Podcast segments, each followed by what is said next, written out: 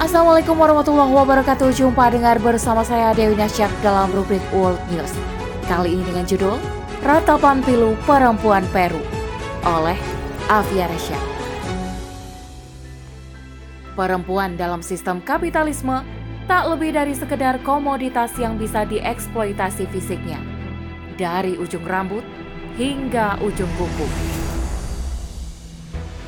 Apalagi di Peru yang terang benderang menganut nilai-nilai kebebasan, perempuan akan teralihkan kodratnya secara sempurna. Fitrah seorang perempuan ternodai, kemuliaannya tak lagi dijaga dengan penuh hati-hati. Simak selengkapnya di podcast Narasi Pos Media. Narasi Pos, cerdas dalam literasi media, bijak menangkap peristiwa kunci. Syahdan sudah masyur istilah perempuan adalah tiang negeri. Namun, posisi dan eksistensi perempuan tengah bergeser. Mereka lebih banyak dieksploitasi bak komoditas yang tersaji dan siap dikonsumsi.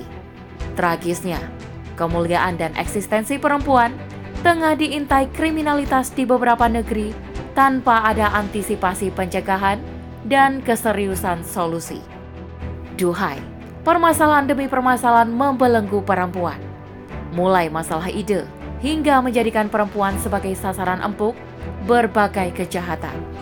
Sudah lazim diketahui, permasalahan tak berkesudahan, terutama kejahatan yang menimpa perempuan, datang tanpa ada kepedulian dari pemangku kebijakan. Sebagaimana kondisi perempuan di Peru yang sangat memprihatinkan. Banyak dari mereka yang lenyap tetapi hal itu dianggap lumrah oleh pemangku kebijakan. Dikabarkan bahwa lebih dari 3.400 perempuan dilaporkan hilang di Peru antara Januari dan April pada tahun ini.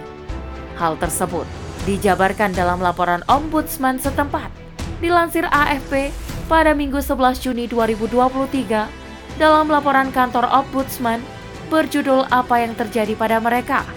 Empat bulan pertama tahun 2023 terdapat 3.406 pengaduan tentang perempuan hilang yang diajukan. Hanya 1.902 yang ditemukan dan 1.504 masih hilang. Tak ada asap jika tak ada api. Menghilangnya perempuan di Peru tentu ada sebab yang terjadi. Apalagi, kasus perempuan hilang di Peru bukanlah yang pertama kali. Wakil Ombudsman Isabel Ortiz menyatakan, bahwa kondisi Peru tentang penghilangan akan diklasifikasikan sebagai situasi bahaya yang akan segera terjadi. Nahasnya, peristiwa perempuan hilang di Peru tidak dianggap sebagai permasalahan prioritas, sehingga tak ada langkah antisipasi atau pencegahan. Hilang di angka ribuan setiap tahunnya hanya mendapatkan reaksi yang biasa saja dari pemerintah setempat, seakan sosok perempuan ini tidaklah berharga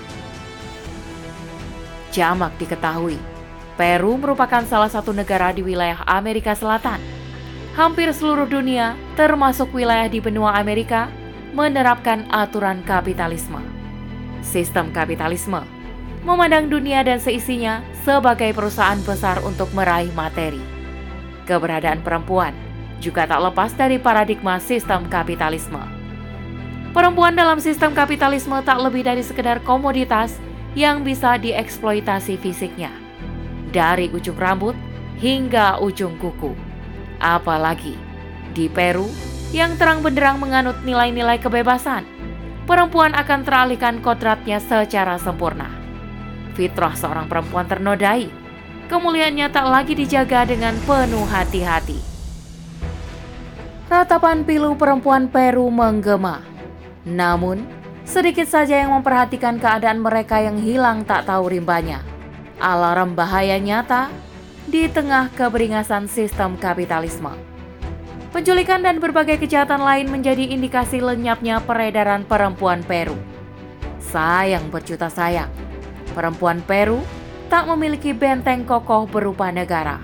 Alih-alih menjadi benteng yang akan menguatkan dan menjaga mereka, justru perhatian saja tak ada malang nian nasib perempuan Peru. Kehormatan, kemuliaan, jiwa, darah dan hartanya tak dijaga sama sekali. Sejatinya perempuan Peru adalah warga negara yang patut dilindungi oleh wilayah setempat. Keberadaan sistem kapitalisme menjadikan negara berlepas tangan atas tanggung jawabnya. Keamanan menjadi barang langka dan mahal di negara mana pun yang menerapkan sistem busuk ini. Padahal, mudah saja bagi negara menggalakkan program yang menjamin keberadaan dan peran perempuan.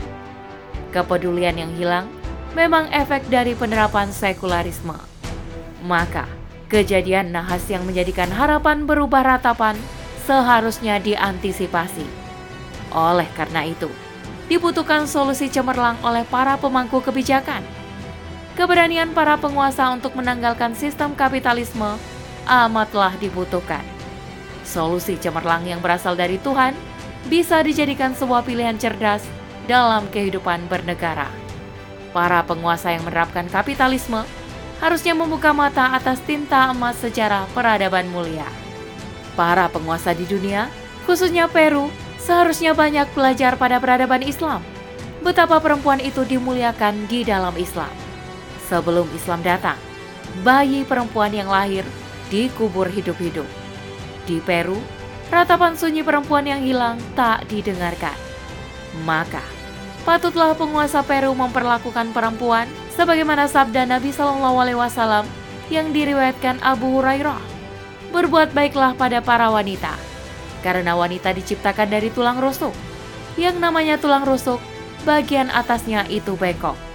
Jika engkau mencoba untuk meluruskannya dengan kasar, engkau akan mematahkannya. Jika engkau membiarkannya, tetap saja tulang tersebut bengkok. Berbuat baiklah pada para wanita.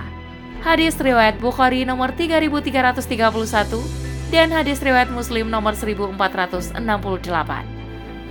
Negara bisa melakukan dua langkah dalam menjaga kemuliaan perempuan, yakni preventif dan kuratif. Langkah preventif bisa dengan penyuluhan ataupun pembinaan kepada para perempuan khususnya dan seluruh warga negara agar bisa melindungi diri dan tidak melakukan kriminalitas. Negara wajib menunjukkan kepedulian kepada mereka. Negara juga patut membersamai keamanan mereka, terutama perempuan yang memang lebih lemah fisiknya. Tak cukup preventif, negara wajib hadir mengawasi, berpatroli, dan memberi sanksi kepada pelaku kejahatan sebagai tindakan kuratif.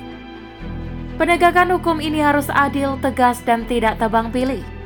Jika negara menjalankan perannya secara nyata, mulai skala preventif hingga pemberian sanksi tegas, maka perempuan akan mendapatkan perlindungan dan tak akan terjadi kehilangan perempuan berulang.